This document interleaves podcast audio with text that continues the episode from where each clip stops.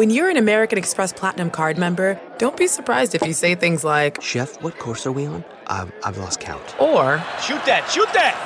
and even, Checkout's not until 4, so. because the American Express Platinum Card offers access to exclusive reservations at renowned restaurants, elevated experiences at live events, and 4 p.m. late checkout at fine hotels and resorts booked through Amex Travel. That's the powerful backing of American Express. See how to elevate your experiences at americanexpress.com slash with Amex. Terms apply. Looking for a new high-end mascara without breaking the bank? The new L'Oreal Paris Panorama Mascara gives you a high-end lash look in a premium gold luxe packaging. It's all about panoramic volume and fully fanned out lashes.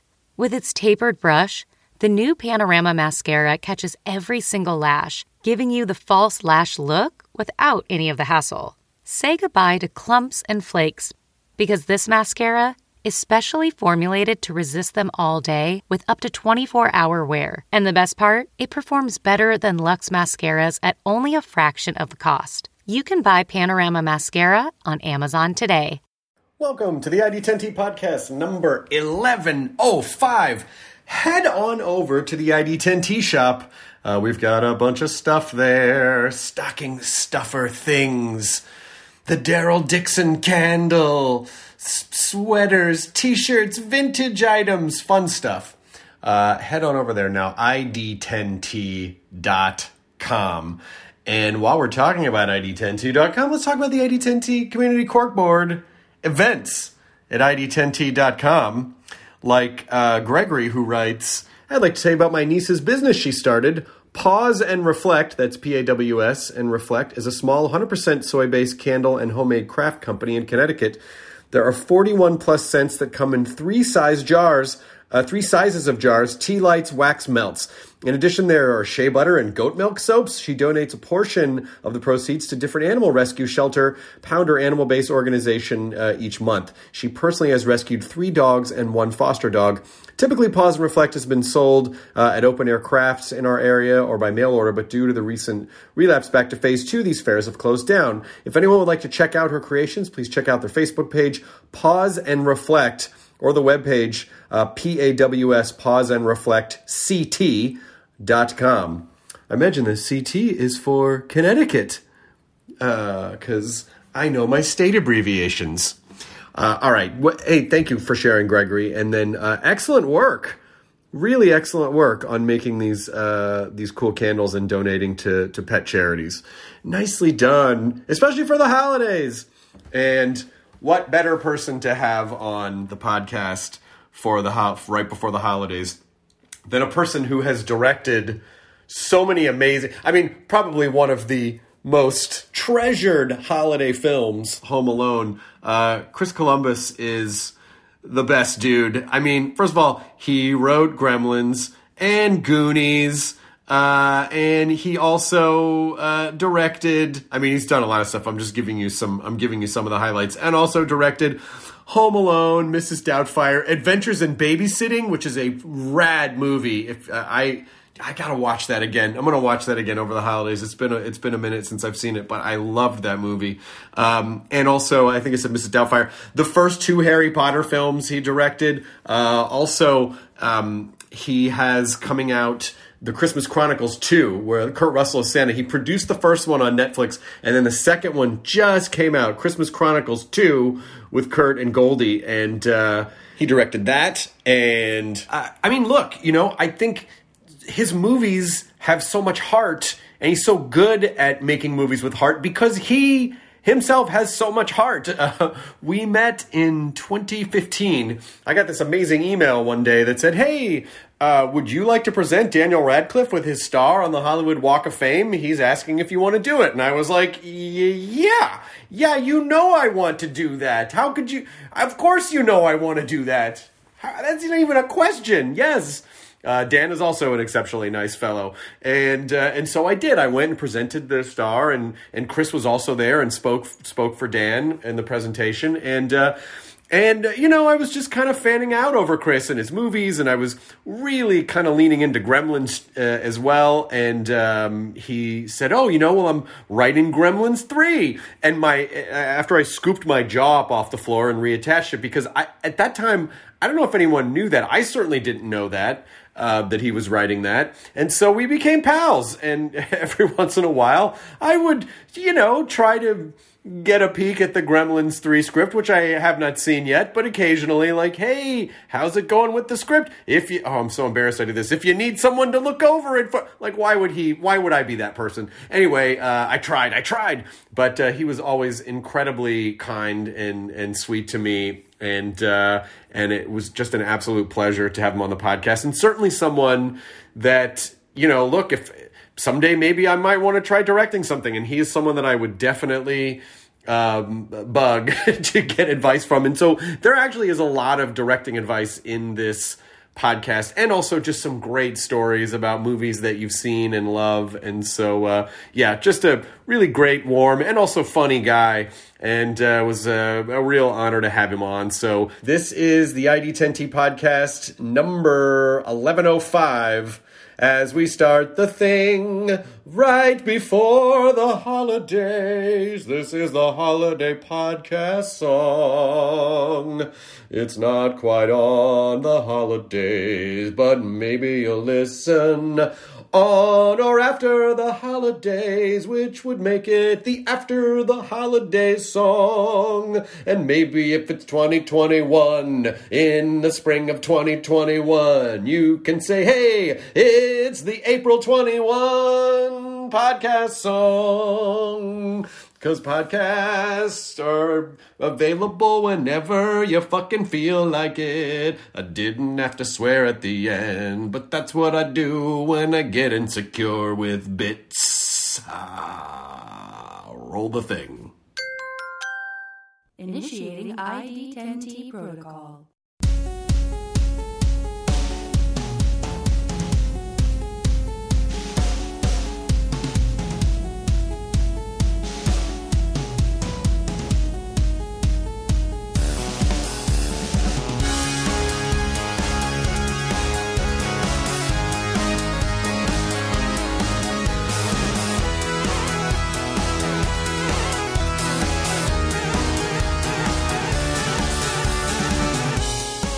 Have you been? Are you good? I mean, I would imagine as a writer and director, you, you probably stay home in front of your computer a lot anyway.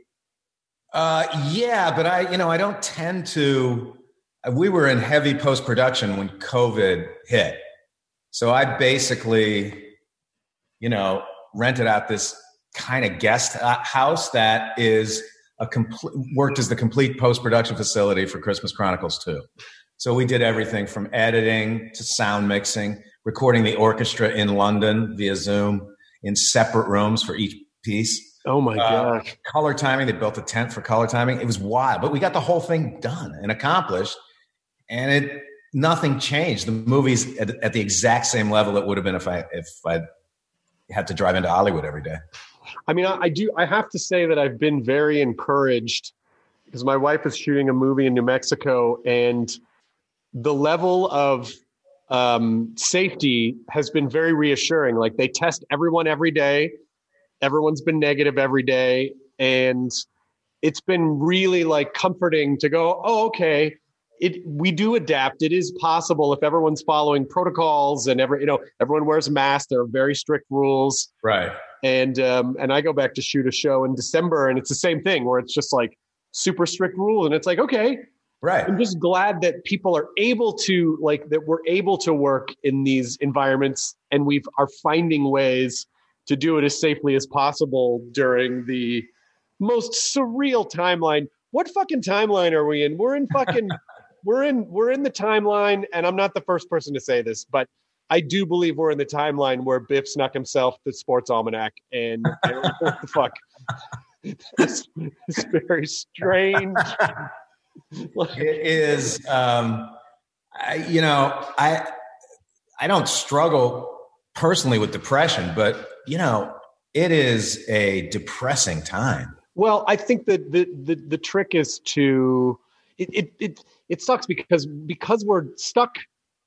There's just not there's we're not as distracted as we normally would be, and so you know you, you're just sitting at home with nothing to do, and maybe it's just like reading too much news or watching too much this or just into and then at the same time just knowing like i mean i technically can leave the house but i kind of can't at the same time Right. So it is it is this like realization. I think what it really has done is to kind of shatter the illusions like the safety bubbles that we we just assumed like that everything was was in place you know? Right.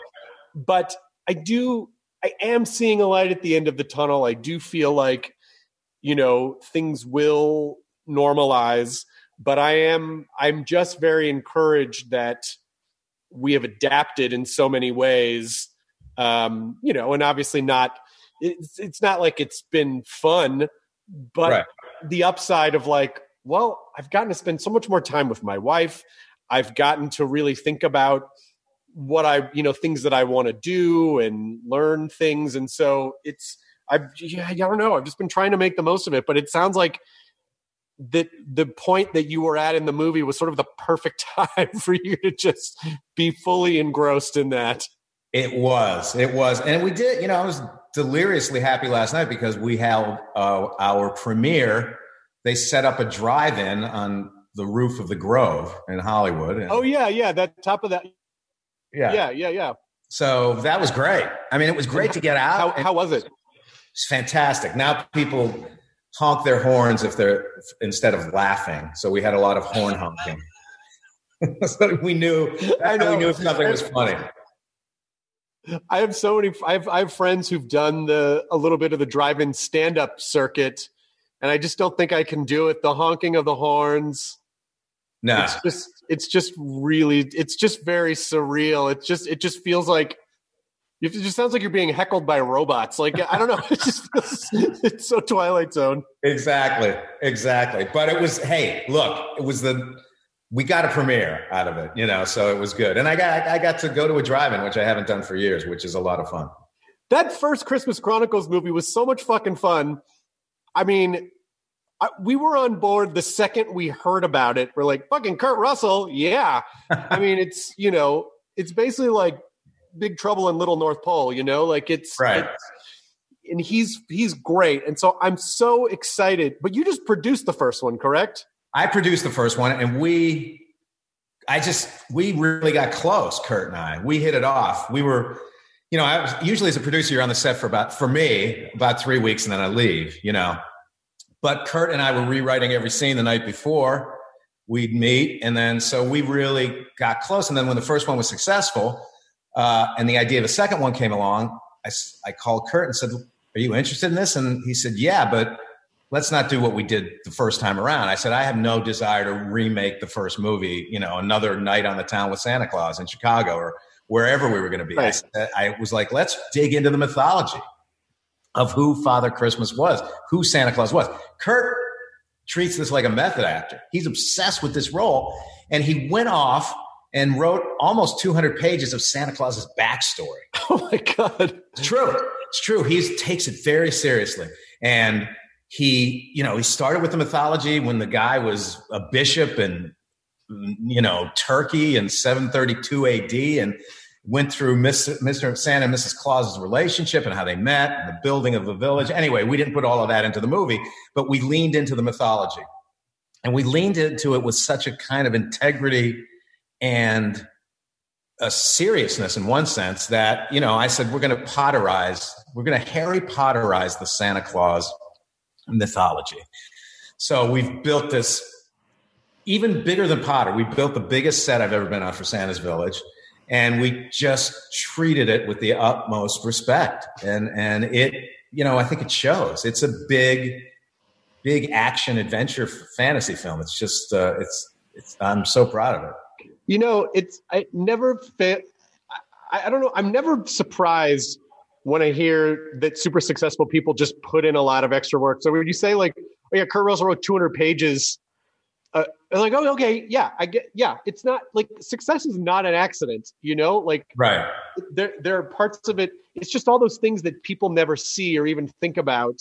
And i think that's really kind of the um the artist just making all the work disappear. And even though he may never say in the film this is the here's the 200 page it's he knows that in his mind and that directs and informs his performance. And you would think a guy like kurt russell look if he just wanted to show up he'd probably be fine. You know what i mean? He'd probably Right. do a great job if he was just like what are we doing? Okay i'll stand over there. He's fucking kurt russell. He'd probably do a great job but it just is so much more endearing to hear that he put that much effort into it Oh yeah, I mean he's he has said I think publicly that he wants to play this role for the rest of his life. Now imagine that, and I someone asked him I think it was earlier this week in an interview why why did you choose now, and he said I'm finally old enough to play the character, but he's Yeah. been, he's been obsessed with it, and it's and it shows. I mean for me as a director, it makes my job particularly easy because he's prepared in a deep way, you know.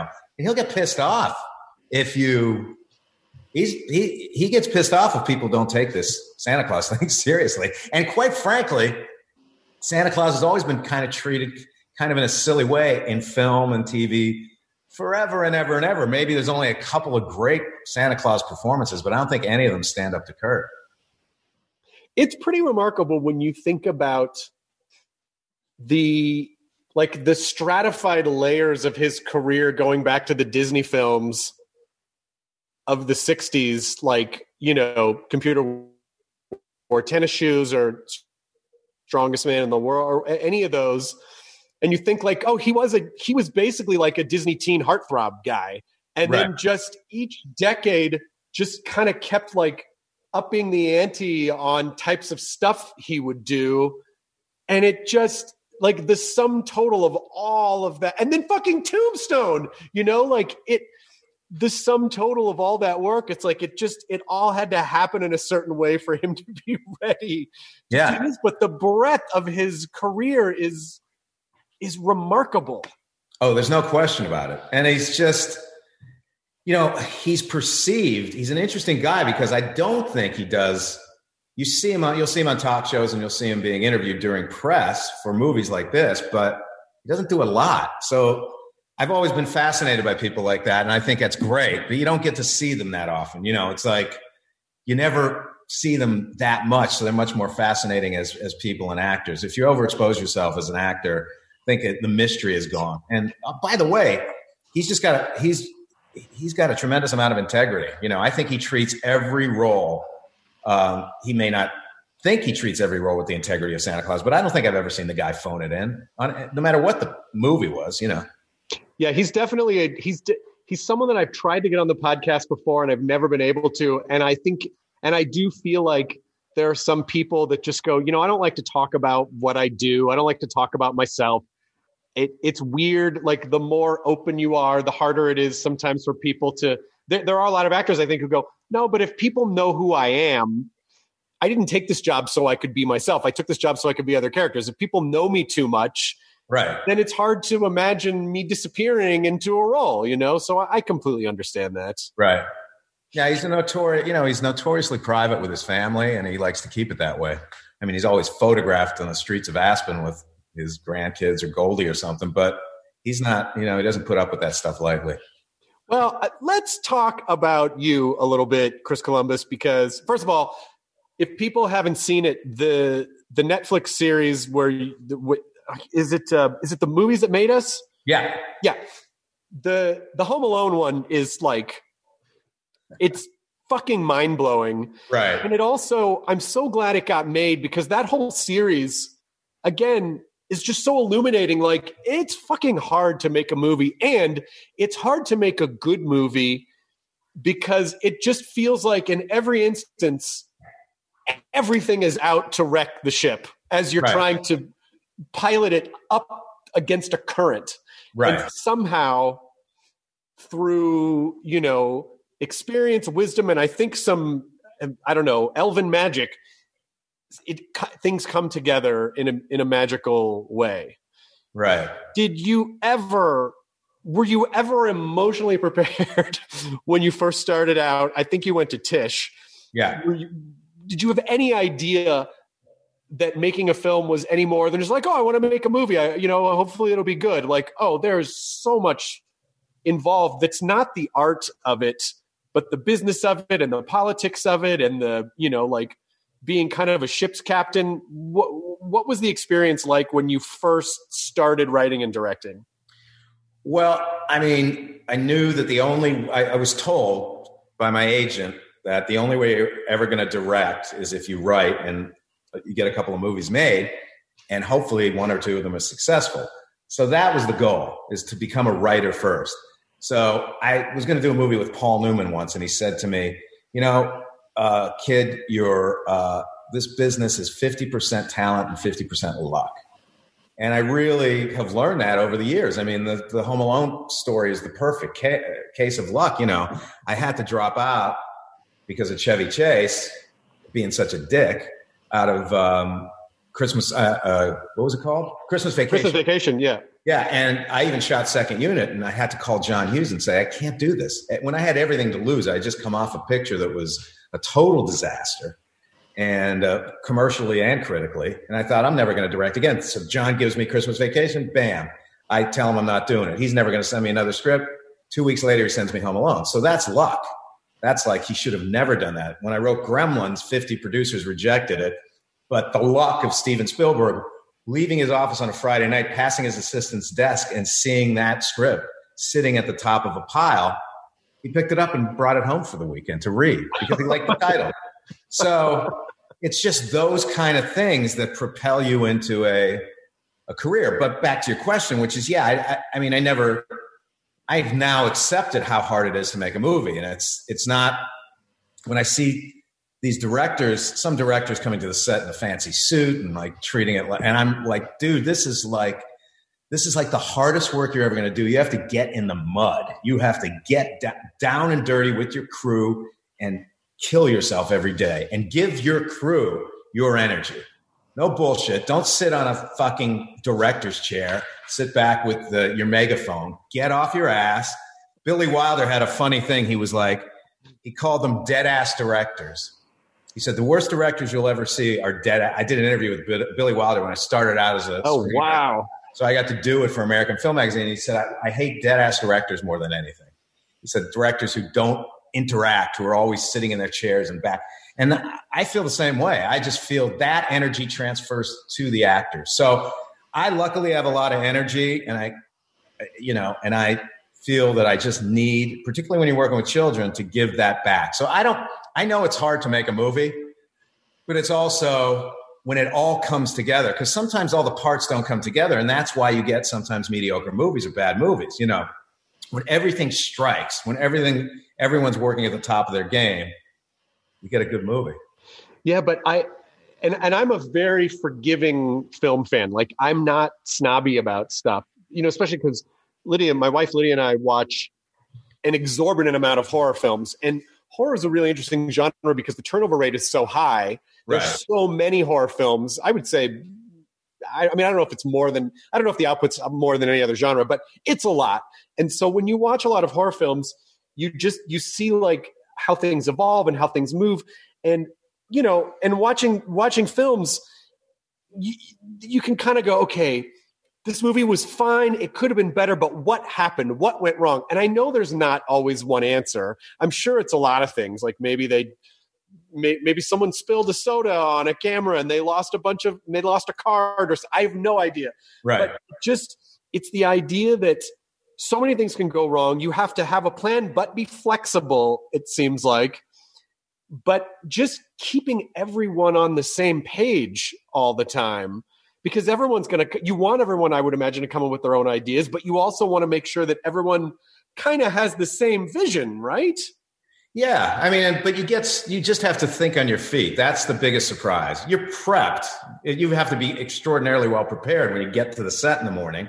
And then that you have to be prepared to also throw all of that out of the window because you can have an actor who say, you say okay I need you to move from here to here over over here and sit on the chair and pick this up an actor, certainly not Kurt Russell, But other actors I've worked with have said, "Nah, I'm not going to do that."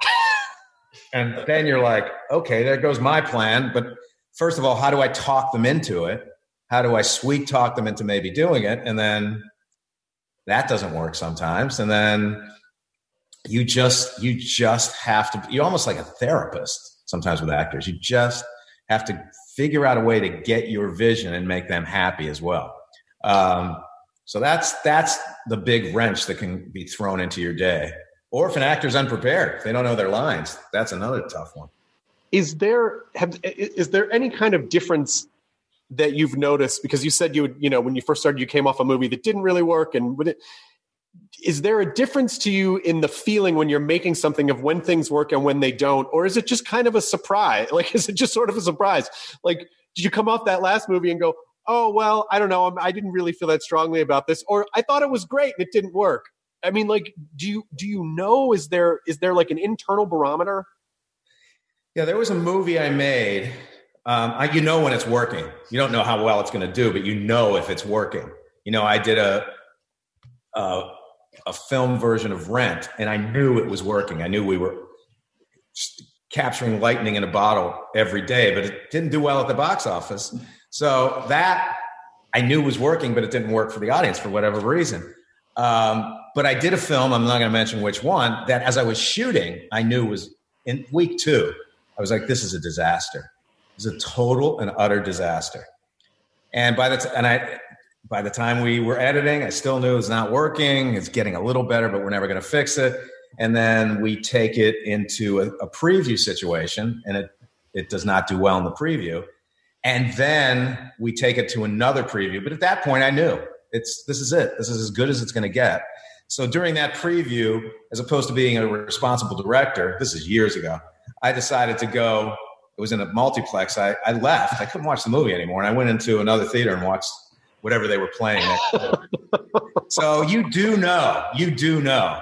And I haven't had that situation happen in over 25, 20 some years, but I, and it also convinced me you have to be working on, su- you have to be so committed and so passionate about the project that you can never, ever think it's, you're going to have an easy day. You just have to be, you have to hit the ground running, you know? Yeah, but it's such a it to me it just feels like such a strange emotional uh, roller coaster because the you know television can take a long time, but film leaves that in the dust. Like film can take years, and so you have to have the same passion all the way through.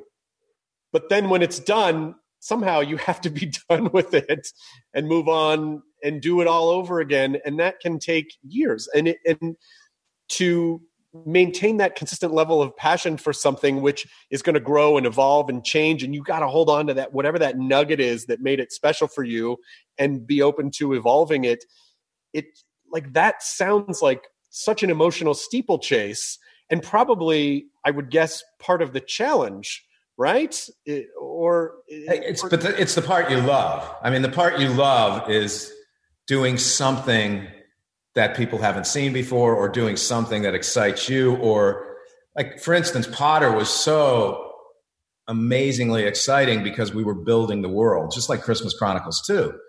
And building the world of potter you know there was a lot of you know certainly there's a lot of anxiety because you knew those books were amazingly popular at the time there were three of them when we started and if if i screwed up any little thing, it's over. You know, it's I'm not only will I get fired if the first two weeks of shooting, but the fans are going to be disappointed. And the fans, you're talking about the world. So we needed to just make sure that the vision of Potter, that my vision was would sync up with J.K. Rowling's vision. And we met in Scotland when I first got the job, and I explained to her for over three hours what my vision was, and she said to me, "Well, that's my vision as well," and that that was it. I was off and running and I felt like I could do what I did. But anyway, to answer your question, after two of those films and after you know, my team and I had basically created this whole world, and it, this this was the Potter world. We knew the films were going to get pro- progressively darker, and I had shot two 160 day schedules back to back, so I was exhausted, and I was ready to walk away. I said, they're like, why don't you do the third? And I'm like, because I, I've kind of done it. You know, I've done it. Let's do something else. So that's the excitement for me is doing something new and creating that. So because then you can get a little lazy if you're just doing it. I think if you're doing it over and over again, what's right. the challenge really?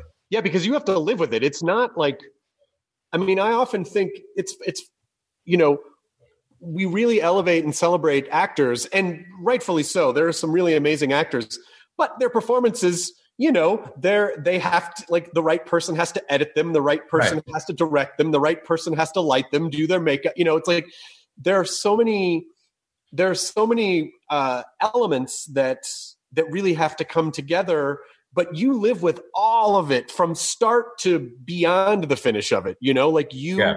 you have to have like 10 different jobs basically and is is that part of it like is there is there a what what part do you love and what part is not your favorite about the process?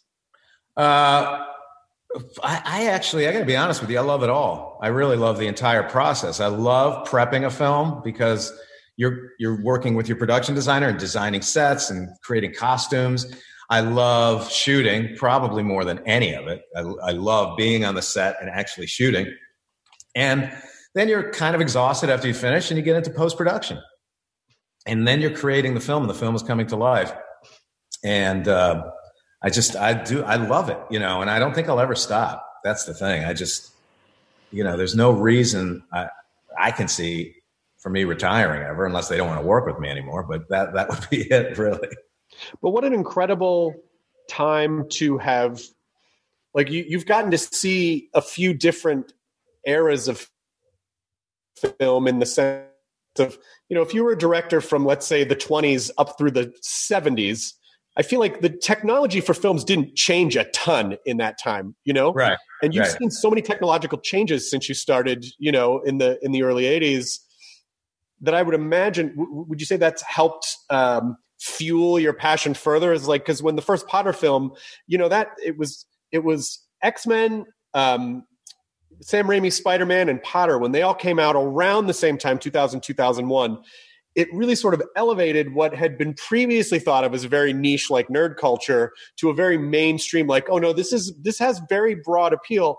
And i think part of that was that the technology finally caught up to allow um, these you know like much more broad imaginative uh, you know visionscapes for, for right. film yeah, I mean, for me, it was like I'm so envious of kids who grew up in like the 70s, 80s, who were kids, like when Star Wars began, or when, yeah, me. And I, even even even later, you know, suddenly I grew up with I was obsessed uh, because I was originally wanted to go to New York and draw for Marvel Comics for Stan Lee. That's all I wanted to do, and then I shifted into wanting to make movies. But I I had nothing as a kid. We had those ter- we had terrible Marvel cartoons. There was a Spider-Man TV series. I remember that series. he was like in a like baggy pajamas, and then they made a bad Captain America movie, and it's yep. just it goes on and on and on. And then I don't really care about that stuff as much anymore. It doesn't hold the magic. But imagine you're 10 years old and you see Avengers Endgame. I mean, my God, that's like, or you see Raiders of the Lost Ark when you're 10 I can't even imagine it. So the technology has changed and it's enabled all of those things. You know, Marvel Comics was not respected. That my my parents called them funny books. Well, you're right. reading one of your funny books again, and it's suddenly become the biggest juggernaut in the movie business, and it's I love it. I just love it. I don't have any. Oddly, even with my background as a Marvel freak, I have no desire to direct a, one of those movies because I think there's a ton of guys who, and, and women who can do it better than I can. Um, those particular movies, and they've done them, them so well. You don't need me to do it. I've got to try to figure out something new to do. But yeah, the technology, even going from film to digital, has changed immensely, and you save more time. You actually get to spend more time with your family because when you shoot film, then you have to leave after you shoot for 12 hours, and you got to go to a theater and watch what you shot the day before from a projector, which was magical because you didn't know what you had. So, I, but at the same time, you get an extra hour and a half to eat dinner with your kids. So, that the digital age is, is welcome, although we've lost. I'll never forget the moment in Potter where we shot the film where the students walk into the Great Hall for the first time and the floating candlesticks were there. And we did those practically with strings. Mm-hmm. And until the, the, fire started burning the strings, and they thought so. We only got two shots. But when we saw that the next day projected, it was the most magical shot I had ever I had ever done as a director, and certainly the cinematographer. And the entire room erupted in applause. And that's the kind of magical moment you don't get anymore because what you're watching on set today, it's exactly what you're going to get on film. You know, so you know you've seen your dailies. For those who embrace the impossible, the Defender 110 is up for the adventure. This iconic vehicle has been redefined with thoroughly modern design. Featuring a reimagined exterior with compelling proportions and precise detailing, and an interior built with robust materials and integrity, the Defender 110 lets you go further and do more. Its durability has been tested to the extreme, while the cargo capacity means more room for your gear. Ready for a wide range of adventures, the Defender family features the two door Defender 90, the Defender 110, and the Defender 130, which seats up to eight. Learn more at LandRoverUSA.com forward slash Defender.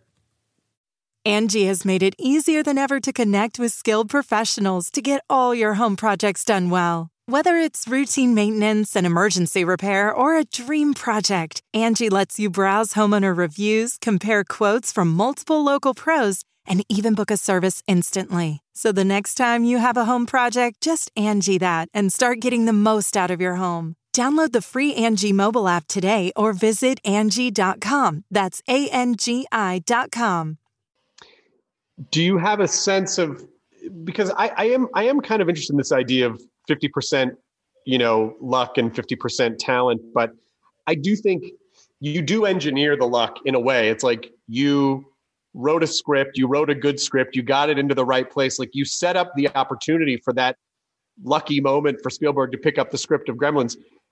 But when you think like if literally up almost anyone else at that time had found that script it would have been a totally different movie because he had he had the heart and the but but also the resources to manifest that. I mean like you think about a creature driven movie now it's like it's kind of a no brainer but back then it was you know like it, it, it, they they weren't um they weren't like super mainstream. Obviously if you liked horror movies or you liked sci-fi you know there was a niche kind of genre audience around it and there was you know the the tom savinis of the world and people who did like really great special effects and right. rick baker obviously rick baker. But but at the time when you're writing gremlins is your vision for it like a big blockbuster film or are you thinking like well you know it's probably because of what it is it might be a little more niche did you even think about that kind of stuff back then I just want, I really, the goal was I wanted to write a horror film. So I just, you know, I was living in a loft in New York City with little mice running around nibbling at my fingers at night when I was sleeping with my hand over the bed. And I was like, that's creepy. These little things are creepy. And that was the germination of the, of the idea. So uh, I just wanted to write a straightforward horror film. And it's what it's exactly what I did. It was a hard R rated horror film. I mean, Billy Peltzer runs into his house. A gremlin is attacking his mother upstairs, and her head rolls down the stairs. So that that was the level of. Oh you, wow! You go into the. There was a scene that's not in the movie where the gremlins go into a McDonald's and they eat all the people, but they don't touch the food.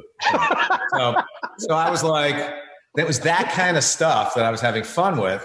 And Steven being Steven Spielberg and brilliant you know, he's my godfather in terms of me having a career. Uh, he knew that he could find a bigger audience if we toned that stuff down, made the script funnier, and uh, added Giz. You know, his idea, Steven's brilliant idea, was that Gizmo doesn't change, that Gizmo stays good. And in my script, all the gremlins changed that night. So there was no Gizmo character leading you through the movie. And that was a stroke of genius because that taught me, why I always consider Steven graduate school of filmmaking. That taught me that the audience had someone to connect to, one of the creatures. And with Billy and Gizmo as a team, it made that, it gave that a little more emotionality, if you want to call it that. So I was so thrilled with what Gremlins became. I thought Joe Dante did a brilliant job. I love the fact it was pre CGI, so all the gremlins were puppets. How great is that? There's one stop motion shot in the movie. That's it. You know, all the gremlins are walking down the street. So I think Joe, I think it's Joe Dante's masterpiece in a sense, you know, and it's not because of my writing. It's because all these things came together at the right time again. And Joe and I tapped, we both shared that, that, that shared sense of dark comedy that, you know, I probably haven't done since. And was that is that was that kind of one of the main things you learned from Spielberg was was attaching the emotionality or the or putting in the sort of humanity of it? Because that that really is his like magic gift. Like besides being an amazing director for so many other reasons but just infusing something with that with the humanity and and giving people the connection like finding that emotional connection for the audience. Is that do you think that's kind of like one of was that a superpower that you absorbed from him well i always i mean i have to to be honest i was always the films that always moved me when i was a kid and also when i was in film school were the films that were the most emotional the films that could make me cry and also could make me laugh so I was a big fan of It's a Wonderful Life and all of those, all the Frank Capra films. So that was in my heart to begin with. I didn't, I didn't understand or I couldn't comprehend at my age at the time. I was probably 23 when I was working with Steven. That that at, you could add that kind of emotionality to what, what I perceived as a horror film, you know. So I thought, oh, that's interesting. That's an interesting way to go. And then I've carried that with me throughout the better films I've done that that that, that have been successful. Um, I've carried that with me throughout my career because it is it it is a key reason why people come back to certain films. You know, over the years, like nobody, you know, there's certain films of mine that nobody is going to watch again, but there are films like Doubtfire and um, and Home Alone that both work because of their intense not because of the comedy. They work because of the comedy, but they work because of the emotional complexity, if you want to call it that. Even Home Alone, which you didn't wouldn't think is complex, when Kevin sees the, the old man Marley reunited with his granddaughter and son, there is there's a lot going on in that moment, and uh, you know, I just think that that's why people keep coming back to the films. I remember that movie was not well reviewed when it came out. Home Alone. You know? What? Oh yeah, history has a way of changing everything. And I was crushed because I read reviews, you know, and I, I was like, it was like back in the day when reviews were faxed to you, you know, you didn't have this. so I, I go to the fax machine and, I, or they were sent to you uh, on a Monday sometimes. So you'd get a big box, big FedEx box on Monday and you'd open it up and all the reviews were there and they put the good ones on one side and the bad ones on the other side.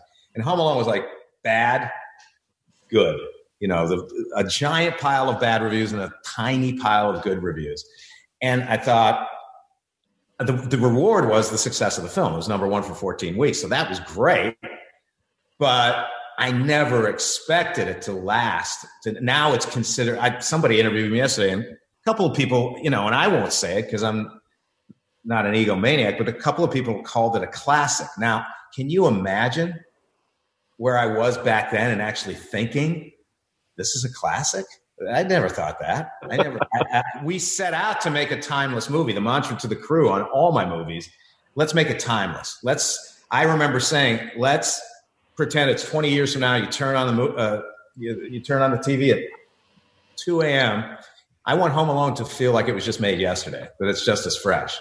So I think part of that appeal 30 years later is the fact that it still has that kind of timeless quality, even, though it can't be totally timeless because it was shot in 1990, so wardrobe's different, technology's different, but that's what you kind of strive for. And now we briefly pause to thank our sponsor for this segment of the ID10T podcast, Squarespace. Hey, maybe now's the time, you know, over the holidays, uh, during a pretty much quarantine, uh, maybe you're noodling around with some ideas. You you have some thoughts or some things that you want to create and put out into the world, and maybe now is finally the time to do that for you. So Squarespace will help you do that. It is an all-in-one platform. Anything, domains, websites, an online store, uh, marketing tools, w- whatever you want. Squarespace has. You can sell products or gift cards or digital products or a subscription based thing. Uh, wh- whatever you want to create digitally, Squarespace will they will be there for you. They will give you analytics. Um, it is the it's optimized for mobile and you can turn your idea into an amazing website. I mean, just like world class design, everything you need to create a beautiful uh, and modern website. You can start with design templates. You can use drag and drop tools to make it your own. Um, Squarespace just has everything you need. All right, so twenty four seven award winning customer support. If you if you run into any snags, so listen, head on over to squarespace.com/slash id10t for a free trial. And when you're ready to launch, use the offer code id10t to save ten percent off your first purchase of a website or domain. Thank you to Squarespace for sponsoring this episode of the ID10T podcast, which now resumes. What are some of the questions that you ask because I feel like a lot of success is asking good questions. And what are some and, and people who do well ask good questions, and people who tend to struggle ask not great questions. So when you start writing or when you're starting a project, what are questions that you ask? And then when your script is done, how do you know if those questions are answered, or like what what new questions do you have? I don't know if it's it's it's a never. You're right. It's a never-ending array of questions because you hire your crew, everyone around you, not to belittle them or to, you know, like so many directors are just monsters. You know, they're nasty, and I've heard such horror stories. And I I want us to be a family, a real family that feel. I want my crew to feel like they can say anything to me, not be afraid, not be worried about it. And so that's that's why I val- I'll ask them questions and value their input. And that's the smartest thing you can do. I, I think, you know, in, in any business, forget it you know, uh, so I, for me, it's a matter of really valuing a person's opinion and respecting every person on the crew, no matter what job they have. You know, it doesn't matter to me when I I hear horror stories about actors and people, and you know, it's just it, it's just so upsetting to me because everybody's working incredible, extraordinarily hard. You know, everybody on a film set's working hard. They they're people like us. They lead lives. They have emotional situations that could be going on at home, and you don't want to make them feel like they're doing a bad job. So that's where the questions come in. You know, I'll take advice from anybody. If I don't look, if I don't like it, I'll say thanks and move on. But if if it's a good piece of advice, even if it's from the the craft service guy, uh, I, I'll take it. But in terms of like story points, what questions are you asking like when you if you're writing like goonies or you're writing gremlins and you you get to the end you go okay what questions did i answer? What am i trying to accomplish with this? Like what are the sort of basic what needs to be satisfied in your mind to know like this is ready to shoot or this is done or i think we did it? Like what are those questions? Well like any sort of artistic endeavor you when you are working on something you're asking yourself questions is this dialogue good enough? Is this if you're shooting is that performance the best I can get? You know, um, but when you're creating a when you're writing a script, the goal, the end goal, is not to complete your first draft as a shooting script because that you're going to be re- rewriting that thing forever. You have to find a way so that the person who's you're sending it to to read, no matter who they are, will not put it down. That's the key. You can't stop turning those pages, and that is a successful script. And that's what I ask myself Will is there a point here where I'll put this down and be bored, or won't be interested anymore, or I want to walk away and get a cup of coffee? And if you can hold someone's attention for 120 pages, you've done your job. Yeah, we. uh But you had nothing to do with Gremlins 2, is that correct? Or it was back in the days before the word franchise was was used. You know, I mean, there were a couple, I guess, franchises, but the word didn't. I mean, the word existed, but it wasn't applied to movies. So it was like basically Star Wars and The Godfather, and then that was kind of well, uh, Indiana Jones. Indiana know. Jones, yeah, yeah. But that's that was it. So it goes back to why did you leave Potter? I did it. I've done it. I'm doing something else. They uh, Steven called me and said, "You want to write Gremlins two?" I said, "No, I did it. I, I did it. It's done." I am struck by how I mean, you've made a lot of really ballsy, and, and I guess maybe ballsy is it, it's just you know yourself very well, and you know like what you want to do and what you think you want to do. So even like leaving Christmas vacation because you were having a bad experience, or you know when Spielberg says, "Do you want to make the second movie?" No, I already did that. Like those are really strong choices. Like you really have to be very comfortable with yourself and your voice and your, your direction in order to make those decisions. I would imagine.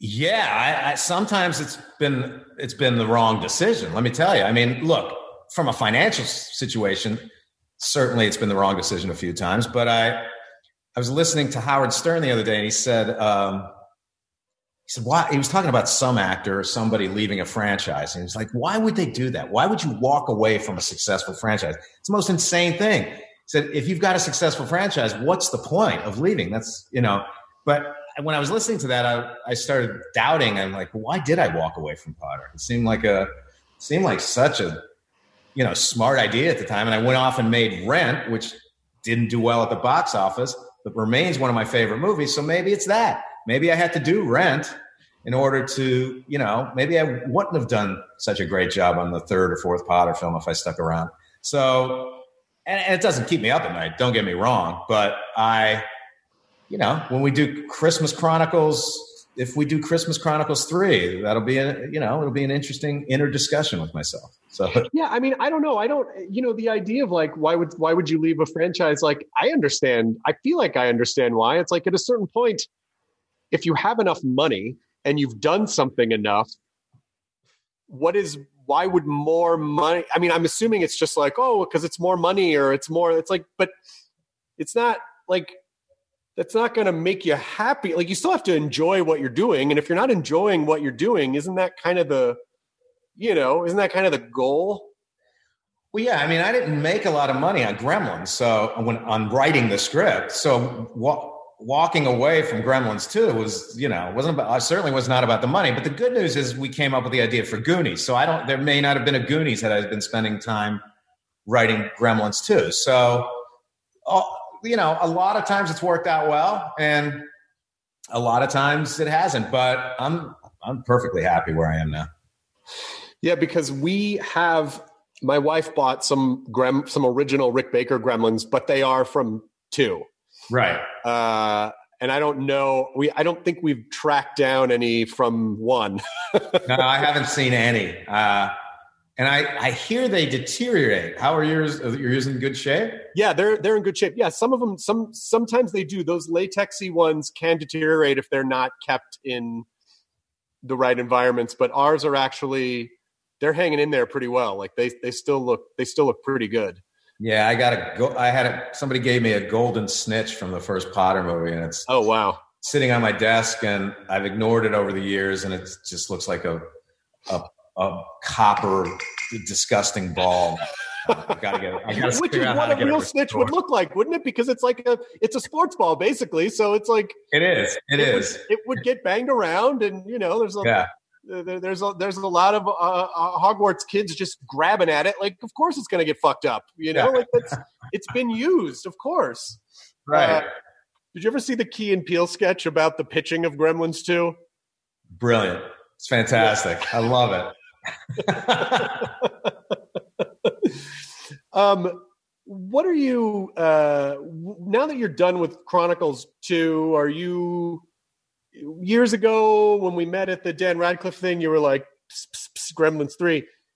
Is that is that something you go back and work on every once in a while? Are you allowed to say where you're at with that? Are you done with it? What's happening? Uh, there's a script so we're just uh, script, Warner's has the script, um, and we're just waiting to see. I don't know if there's some legal thing, or we're just waiting, waiting for some answers from within the studio. Not whether or not they're going to make it, but how they're working on deals, and uh, you know these are deals that are 30 plus years old. So um, that's it. It's really lawyers and agents and stuff. So we'll see. Are you still excited about it? I am. I don't know if I want to direct it, but I certainly maybe they'll let hopefully Joe direct it. But I uh, I think it's it's as twisted and dark and uh, wild as the first one I uh, I wrote. I mean, Steven uh, texted me after he read it and said, "I got to tell you this. I this is how I felt after I read the first Gremlins." So he loved it. So we'll see that's so interesting. I mean, it, it I, I think, I think we all have this kind of distorted linear idea in my on our minds of like, oh, once you hit a certain level, you are able to do X, Y, and Z, and things get easier. And and I feel like I don't know, maybe some things get easier, but I mean, you've literally made some of the biggest films in the history of film, and it still sounds like, oh yeah, it's still not always easy to get stuff made or to just manifest something, even if you're really passionate about it. No, it never gets easier. I mean, it, I mean, it's easy. Easy being they always kind of people want you to work within your wheelhouse, sort of, which I get. I didn't get probably 15, 10, 15 years ago. Um, back then, I was like, I got to try different. Th- I've got to try, you know, a, a really serious drama. That's I got to do that. But then, oh, as the years go by, and as you said, the, the generational thing happens. And what's fascinating about that to me is that the first wave of kids who grew up on on the movies I was writing, who are now older, that's what they want to talk about. They want to talk about those 80s movies that I wrote. Then there's the Home Alone Doubtfire generation. And that's a whole different generation. And that's what they want to talk about. And then there's the Potter generation. And now there's the Chronicles generation. And there's that's like almost four generations of different kids who want who whose childhoods you've touched in some way, in a good way. And that that's a great feeling. But what I'm saying is, I've come to terms with the fact that those are the best movies I can make. They all have something in common, even if they're fantasies or comedies. And for me to try to, I don't need to go, I, I just don't feel any need right now in my career to go off and, you know, prove to somebody that I can make the deer hunter. I, it's just not, I don't think it's going to happen. I don't, I don't, certainly don't, unless I read, someone sends me a script, I'm willing to do that. I have this I don't even know if you know about it. I have a side production company called Maiden Voyage Films. Now, Maiden Voyage was started by my daughter and I uh, six, seven years ago, maybe longer, um, where we wanted to help first time filmmakers make their film for the first time, help them find financing, help them produce the film. And so, over the course of the years, we have made some of those movies that I probably won't direct. And we've been able to help, you know, we did a movie called The Witch Oh yeah, yeah, yeah, the Eggers, yeah, yeah, yeah. Eggers did, and then we did the Lighthouse, which was great. And uh, and so Eggers and I are doing another. He's shooting something right now, but after that, we've got a movie that we're going to do. So it's just when you follow these these uh, young directors, you know, we did Patti Cake$, which was this rap kind of musical that was great, and so these directors are so thankful, and they they make the kind. I support the kind of movies that I won't make but the movies I love. That doesn't mean, look, Deer Hunter is one of my favorite movies. I don't think I, I don't know if I can make it, but by doing that, by seeing a movie like The Lighthouse, you know, which is anti technology, which is a great thing about Eggers, is he went back and shot The Lighthouse with black and white film. He refused to digitize. He shot The Lighthouse with cameras from the 50s and lenses from the 20s. And that's what gives it that look. So I just love it. And they, these guys, these kids, they're not such kids. I mean, some of them are 40, but um, these men and women really inspire me as filmmakers. So I, I get inspired by that sort of thing. Yeah. And also, you know, you've made a lot of different kinds of movies. So it's not even like you've made, you know, intimate stories and then like broad epic stories. And is it really just a case by case basis? Like, well, this is just what this story needs. Or I really want to try to do this kind of thing next because it feels fresh or I haven't done I haven't quite done that yet. I mean, maybe. I mean, I do. I do. That has happened. You know, that that is the reason I did Rent. That is the reason. Um, I probably did Bicentennial Man. Um, but again, Bicentennial Man didn't work that well for whatever reason. Again, it probably I can tell you why Bicentennial Man wasn't uh, wasn't a great movie because I have no concept of the future. That's my weakness. I don't know what the future. If you told me in 1990 that I'd be sitting here in 2020 and we didn't have time travel or flying cars, I would have said, You're insane. We're going to see all of those things. What we have is retro style baseball stadiums that look like they were built in the 40s. So nothing's changed. Everything's changed. So the, the things that have changed are, and, and I guess the closest to the future is what we're going through now, which is some version of the apocalypse. But those are the only futures that work for me in science fiction are the really dreary, dark, apocalyptic futures. You, I put some flying cars and crazy nonsensical stuff in Bicentennial Man. I think it looks terrible. Yeah, but you still have to know, like, it, you know, the flexibility that you have with each project because, you know, a film like Home Alone, you're directing a child, and so you have to direct the performance in a different way as someone like Robin Williams, who you also wisely knew, like, well, you got to let him do what he's going to do because he's the best at it, and you figured out how to how to work that way. They just it, it, feels like there's not like one type of thing. It seems to me, and especially like with Kurt Russell, who goes and writes a 200 page dissertation on the backstory of, of Kris Kringle, you, it, it seems like you're really good at adapting to whatever the situation needs. Do you see yourself that way? Oh God, yeah. You have to be incredibly adaptable as a director. You, ha- I think any any director worth their weight in salt is really truly going to have to be adaptable because you don't know what kind of actor you're going to get.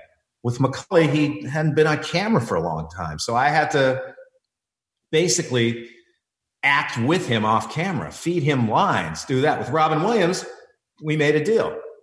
He'll do two or three scripted takes. Then he likes to play. That was his term. So in Mrs. Doubtfire, he would go sometimes for 22 takes. And you started with kind of the PG version, you got into the R version, and then we got into the NC 17 version on take 21 and 22. So that Robin, you knew where you stood with Robin. With somebody like Susan Sarandon, she just wanted, you know, she just wanted, doesn't need a lot of direction direction because she's brilliant, but she just wanted some slight guidance. Um, so every actor is different, you know, and I think even Dan Radcliffe may admit that the Potter the first Potter films, you know, none of those kids, Dan had d- done David Copperfield, but no one else had ever, and he was only in it for four minutes. And so ev- none of those kids were on a set. So the first couple of weeks, they're just, I think they're damn happy just to be dressed in these characters. And they're like, they can't believe they're on a movie set. So one kid would say a line and they'd look into the camera, or one kid would do something and they'd, they're just like taking it all in. So we shot the first film with four cameras because we never knew when somebody was going to break, you know. And then as the series went on, by the time we got to the middle of part two, all those kids were good actors. So they were really good. And so by the time I handed them off to Alfonso, he had some damn good actors working with him. You yeah, know, you'll notice in the first there aren't a lot of walking and talking long shots because we had to cut the movie in pieces. And by the time we got to the second movie, I could take a steady cam down the corridor of Hogwarts and I, Harry, Hermione, and Ron could have a conversation for a minute and a half, which was great.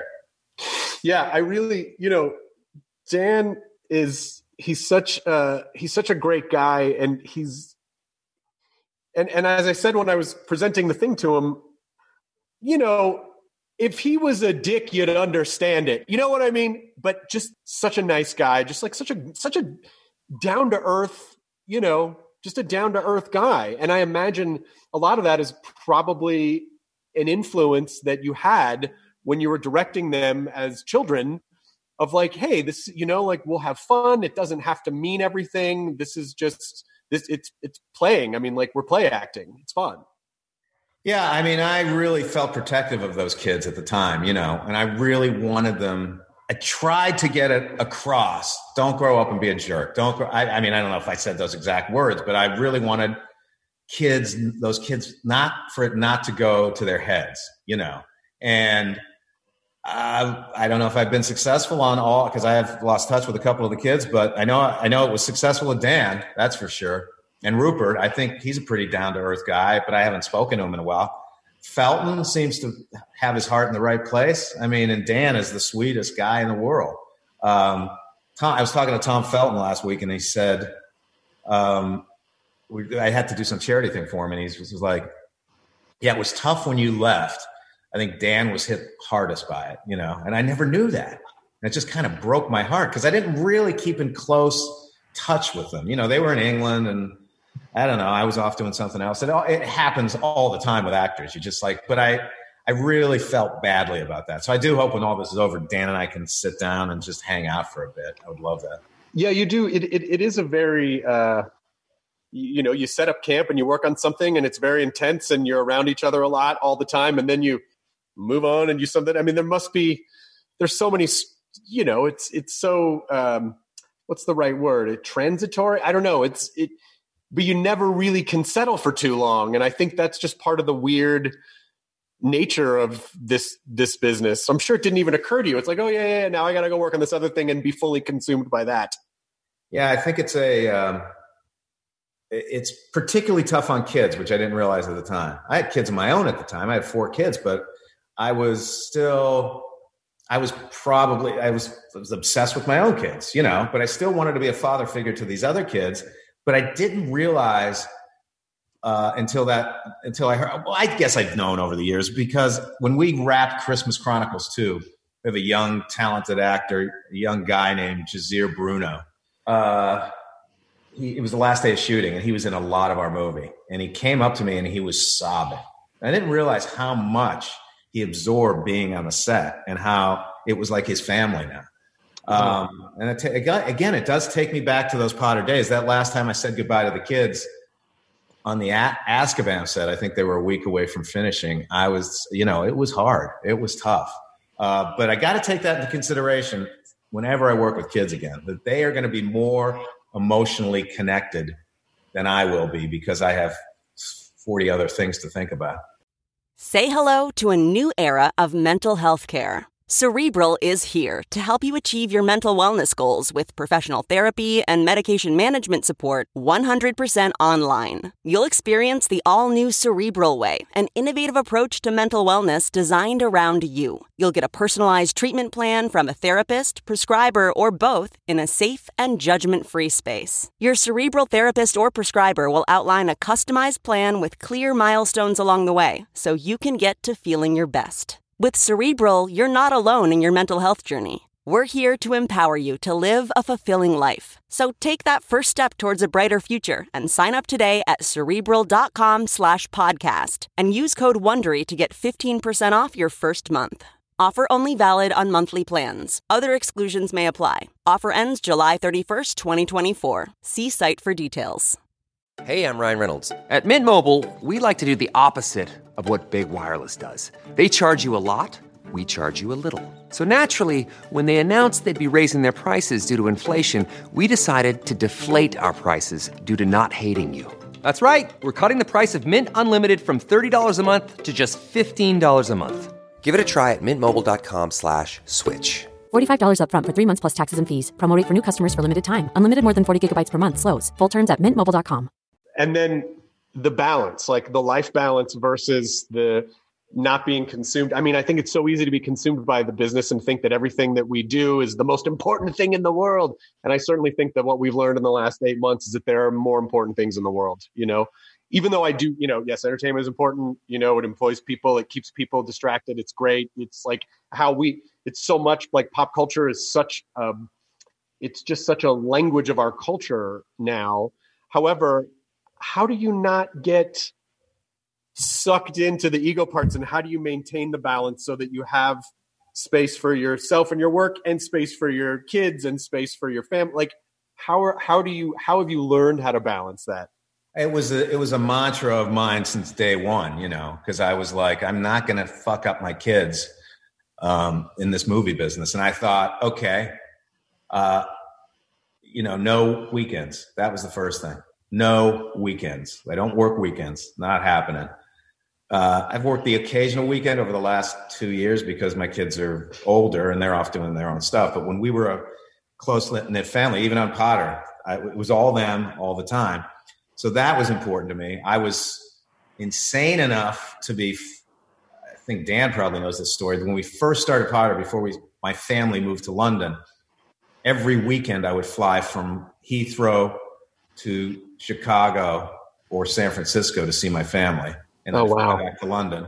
And I had that put in my deal just so I wasn't spending a ridiculous amount of money on airplanes. But I had this whole wacky thing worked out where I'm, you know, I said I, would work 14, 15 hours a day so we could work four day weeks. And then on Friday I could leave. And it worked.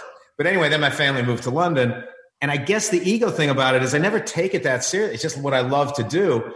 And I got to be completely honest with you. When you said to me earlier, you said you made some of the biggest classic films in the history of cinema. And I'm like, Oh, I wish I could. I wish I could feel good about that. I really wish I could say. I wish I could take away whatever it is that doesn't make me feel that way. I wish I could have a little of that. You know, it's just, maybe it's good that you don't. Maybe I, mean, it's I, really, that you I honestly don't because I'm like constantly doubting myself, constantly reading, going to the bad review, you know, and pouring over it. And um, yeah, I really do wish I, I just desperately wish that I could. I, I wish I could say, "You've made some great films. You've made some great films." I can't. The only thing I do know is that Home Alone has survived 30 years, and it's and the critics were wrong. So that's that's a bit of a victory. You know, the, the Mrs. Doubtfire's all has survived all these years. The critics were wrong. So uh, I don't know. I guess that's probably the only joy I get. I don't know though. I mean, you. I mean, look, has it's you know maybe it's part of your process and it's sort of part of your ritual and it's part of what keeps you working hard and try, but you know has reading reviews ever helped you in any way like what is it good or bad i mean i know we all have a tendency to do it but when you really look back or do you, do you ever go i'm really glad i read that review that was really helpful I, you know, no, because it just sticks with you. You know, I remember Roger Ebert just saying, uh, calling one of my films the worst film ever made, gave it like a half a star, one of the worst films of the year. And then 10 years later or so, giving both Harry Potter films four stars, saying they were brilliant. And that was the big moment for me. I was like so excited that he, you know, that that was that that was part of you know that i was so excited to get that validation. And i still weirdly seek it. And my wife is always like stop it. Just stop it. You know you've got to stop reading them. And my kids are like dad you got to stop. So um but yeah maybe i got to stop reading them. Maybe you're right. It's just I mean, look, it to, to me it seems like good or bad. The bad ones didn't really mean anything for the commercial successes, and it it's not like unless I mean, look, unless you ever read a bad review and going, "Oh my god, that's actually a really good point." Okay, that's constructive criticism. I'll remember that for the next time. You know, and but if if it's just and I think there's probably a little bit of a sport in sometimes reviews, uh, you know, can be like, how much can we tear this down in a way that's toxic, you know? But in general, I sort of feel like you look at everything that you've done in the last, you know, 40 years, uh, films that have been critically successful, films that have been financially successful, and ones that haven't on both ends. But still, it hasn't really changed that you've gotten to do all these amazing things. And I bet even the times when you went, oh my God, you know, Rod- Roger Ebert took a shit on this. I'm never going to work again. This is it. It wasn't it. You still, you know, like, do, do you take away some of the wisdom? Is it just none of that stuff meant anything? Because you just fucking put your nose to the grindstone and you just, you just kept at it anyway somehow. Yeah, I mean, look, it, it's it, it's self torture. It's it's probably something therapy would help me with greatly if I could ever get out of the house to see a therapist. Did you go to Catholic school? Yes. Yep, that's it, dude. Uh, it's it's it's the guilt gene. It It's the- so. Don't don't ever feel too good, Gene. No, it was my first script. That was the first script I wrote that uh, was optioned uh, by an, by a producer in 1978 or something. It was called Jocks, and it was about Catholic school. Oh, that's amazing. It was about me playing football in Catholic school, and I was a terrible player, but I still wanted to be on the team for some strange reason. And then um, how I had to deal with the nuns and the priests. I uh-huh. mean, it's I do. I, I went to Catholic school too. Have the heavy, heavy. There's a heavy guilt, you know. And actually, I I enjoyed it. Like I I liked, you know, like I enjoyed my education there. I, I but but but that sort of guilt of like, don't ever feel too good. If you, you Right. if you feel if you feel too good, you know, if you're too happy about something, here's nine reasons why you should feel bad. So maybe maybe Yeah. there's a little bit of that too.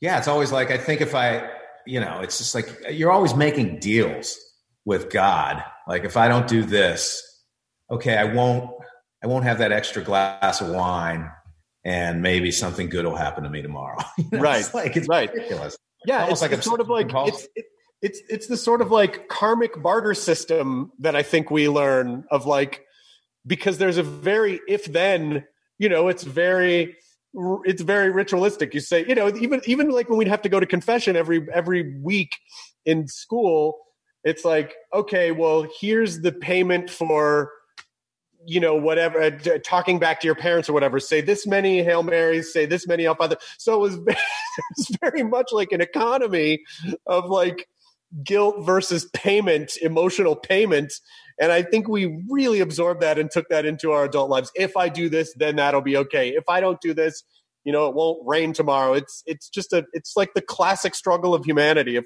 trying to control things we have no control over. Uh, it's pretty brilliant that you said that because it hasn't occurred to me that that is exactly what the emotional situation is. You know, you feel that you're not there's not enough penance. So the and I got out unscathed from Catholic school because let me tell you something.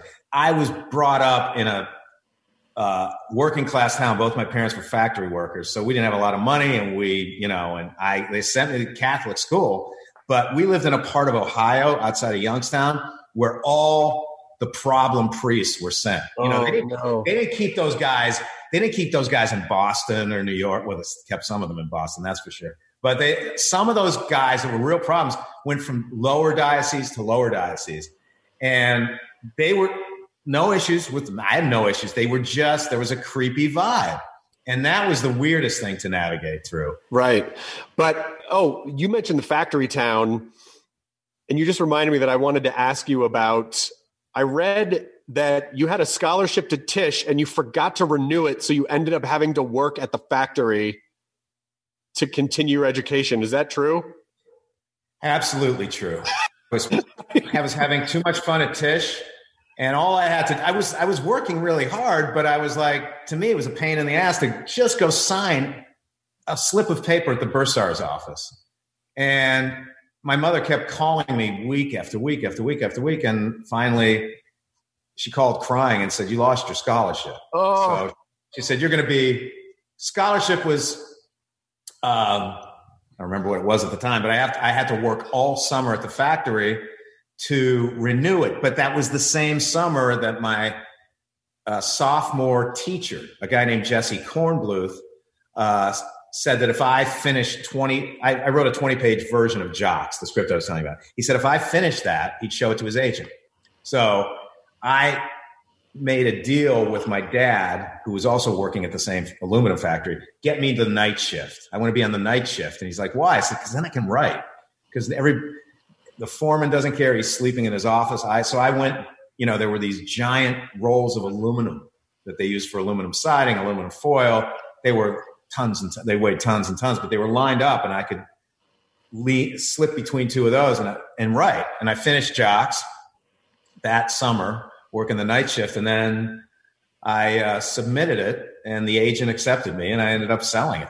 So, Oh my gosh. so that was, and that was my junior year. So the, the, the loss of the scholarship was probably the best thing that ever happened to me because it scared the living daylights out of me. I mean, that's that's the best, you know. Like, and and again, that's why I don't think things are fifty percent luck because you had this thing happen, which was, you know, eh, your fault, but you were able to spin something out of that, out of a not great situation, and I think that's sort of the key. And I think that was one of the foundations of the flexibility that you've displayed all these years later through all these different projects through all these different you know films that went great films that were difficult people who were difficult people who were great is that adaptability and just there's something about you that just gets in and does the work no matter what. And maybe that's Yeah. something that isn't taught. Maybe that's just something innate that you have but are you aware that you're motivated in that way? Or do you have to force yourself to be motivated in that way That is something I left out of the 50 50 equation. There's no question about that because what I'm seeing with a lot of young filmmakers or a lot of young talent here in Los Angeles or I see it in New York when I go back is they don't, a lot of the kids who are getting a little older and are thinking about why am I not making it? You know, so talent and luck are a good thing, but you got to put in what some people would call those 10,000 hours, you know? Right. You got to do that. And I'm seeing a lack of that. And that's, that is absolutely the key. Cause I remember a lot of nights I wouldn't go out with my buddies drinking or whatever we were doing. Or, uh, I wouldn't go to baseball games, go into Cleveland to go see the Indians play. I was writing, you know, and you you have to make sacrifices and you have to work. You just have to work 12 hours a day on it, you know, and that's that's before you have a family. Because I always knew my, uh, I always knew at some point I wanted to have a big family because I was an only child growing up. So I definitely wanted to put in the hours you know, before I ended up, you know, with a lot of kids. And I still put in the, I still put in 12 hours a day, but I got to see them on the weekends. But I just think you got to put in the time. It, it but it, you're not going to make it. You're going to look at yourself at 40 and say, well, yeah, I was out golfing or I should have been writing. Why, I, you know, I, it took me two years to finish this script, but why does no one, because you idiot, because you got to finish it in three months and you got to be passionate about it. So I did. I mean, growing up in a working class town, one thing my parents knocked in. Well, they didn't knock it into me, but they drilled it into me, which is, you know, a, a solid work ethic, which I still have to this day. If I don't do something, if I take time out, again, it's the Catholic guilt. If I even go out, you know, if I sit down to watch a, a movie in the middle of the day, I'm like, are you an idiot? You, you got to be writing. You got to be. I won't read. I've stopped reading books because I, it takes away time from creating stuff. So like, it's crazy. And it's how like, are you how are you able to sort of push through when you know you have to do a certain amount of work and your brain is just fried or you just feel like I don't know how to solve this problem is there and then we'll wrap this up but is there is there a story from any of your films any any you know where it's like we didn't know how we were going to solve this. I really thought it was all over and then this thing happened or here's what i did to sort of push through and conquer that um well unfortunately that's that's like once a week at a film set you know i mean there's not a there's not a specificity to having to push through it uh, an insurmountable problem you know, it can it can ha- it can hit you from any level. It's like running through the tunnel of darts in, in Raiders of the Lost Ark. Right. You're getting you've got to dodge those darts and you've got to figure out a way to get through there. And it happens time and time and time again. You know, I said to um, I used to I used to have actors. I told you I'd have actors who wouldn't do what they wanted to do, and that's and I, I you have to say to yourself, okay, you need to get through this. How are you? Okay, psychologically, how are you going to talk to them? How do you get them into this particular time? It's a funny story. I had the most laughs on the Harry Potter set, the most fun with Richard Harris. He was a devil, you know, he was just someday if I see you, I'll tell you the Richard Harris stories because there's so many of them and they're so they're part dark, evil, and hilariously funny. Uh, but he had a reputation for not sometimes not knowing his lines. So we're shooting the final scene with Dan, uh, where Dumbledore basically explains the whole movie. It's at the end of the movie. Dan's in a hospital bed, and Richard walks onto the set dressed as Dumbledore, and he's, you know, he's all he was always annoying Maggie Maggie Maggie Smith by calling her Dame Maggie. Hello, Dame Maggie. She hated that. So he said hello to Dame Maggie, and then he she was walking by, and then he gets onto the hospital set, and he goes, "What are we doing here?" And I said, "This is the scene we're shooting today." He goes, "Oh, I prepared a completely different scene." and I'm like, uh, "All right, well, we have to shoot this because the other set's not even built." Oh dear. So he sat down, and it was like I had to feed him line by line by line. So I haven't watched the scene. I, I, don't go back and watch my movies that much, but I haven't watched that scene in quite some time. It'd be interesting to see how it's cut because I wonder if he gets through more than one or two lines and I have to cut to Dan. I don't know. It's not, I don't think it's anyone, anything anyone would ever notice but you. Like, you know the story. I don't think anyone else would. I don't think anyone I don't think I've ever told anyone that story, by the way. It's a good one. I forgot about it, but that was an insurmountable day that we got through. So, being a creative problem solver, uh, I, I take notes on all these in my head. Being a creative problem solver, showing up and doing the work, somehow not internalizing the immense amounts of stress it just feels so ulcer inducing, you know, all of it somehow being able to maybe that's the balance because of your family because you're like well family is the most important thing so you know this stuff is fun it's important to me but it doesn't mean the world. I don't know. To me like having that much pressure just feels like oh god oh i'm gonna let people down. Oh fuck. Oh i don't know. Oh shit you know just like constantly just eating gaviscon to not have you know like reflux just eating through your esophagus yeah, I mean, I feel that way about my family also. I mean, it's the same thing. I worry intensely about every move my children make, which again is ridiculous. It, it, just comes back to the Catholic guilt thing. So I think it's a matter of, um, you know, I run six miles a day, so I think that helps.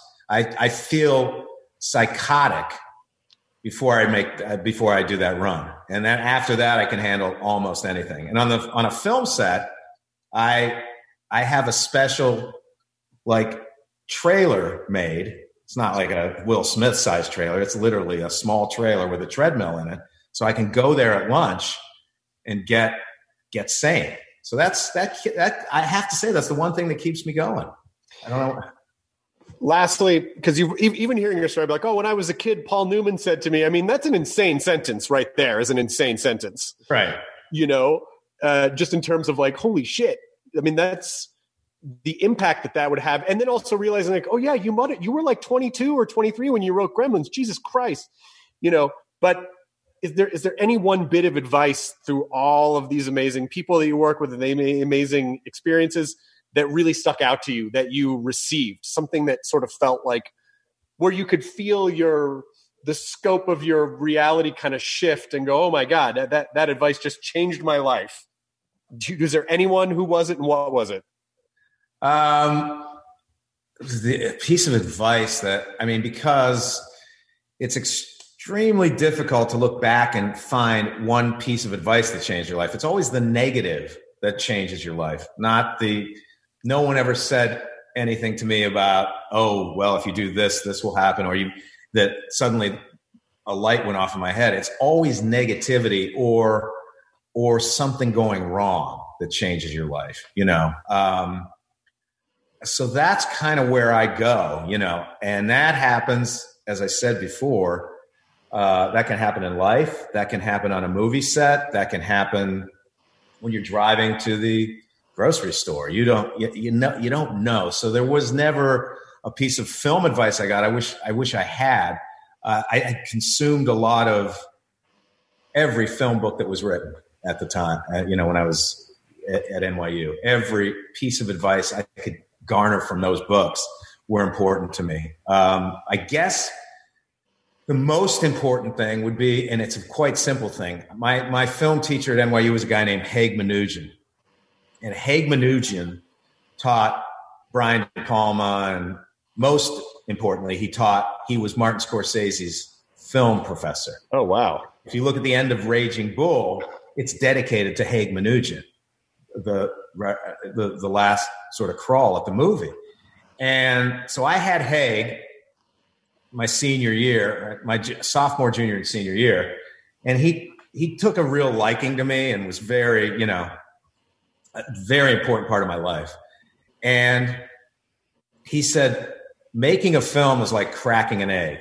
If you think about it too much, you'll fuck it up. That was a pretty good piece of advice.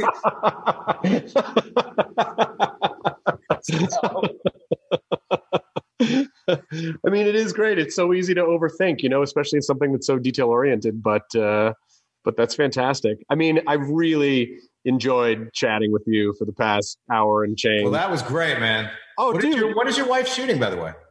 She's shooting a movie uh, called Slayers. It's uh, her and Malin Akerman and um, and a couple others. It's a vampire movie. Okay, um, and uh, it's super fun. She's a horror fanatic and really just wants to do. Oh, there she goes. Um, just loves doing horror, has seen like knows more about horror films than I do. She's the one that owns all of our horror movie props.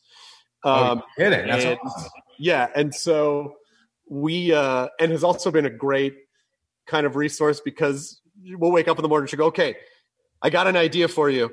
it's uh, Parent Trap but horror. you know, so like she's just like she just throws out these fun. We just kind of spitball horror ideas all the time, but yeah, that's great. Isn't didn't Jason just do? Isn't Freaky kind of Freaky Friday? Yeah, Freaky. Yeah, that's exactly right. I was just yeah, I was I just I was just talking to Ryan Turek the other day, who's like his like right hand guy, and Ryan we was talking about the pitch for that, and he goes, yeah, it was just you know this this person came to us and was like Freaky Friday, but with uh, Jason Voorhees and a teenager, and he was like, holy shit, you know.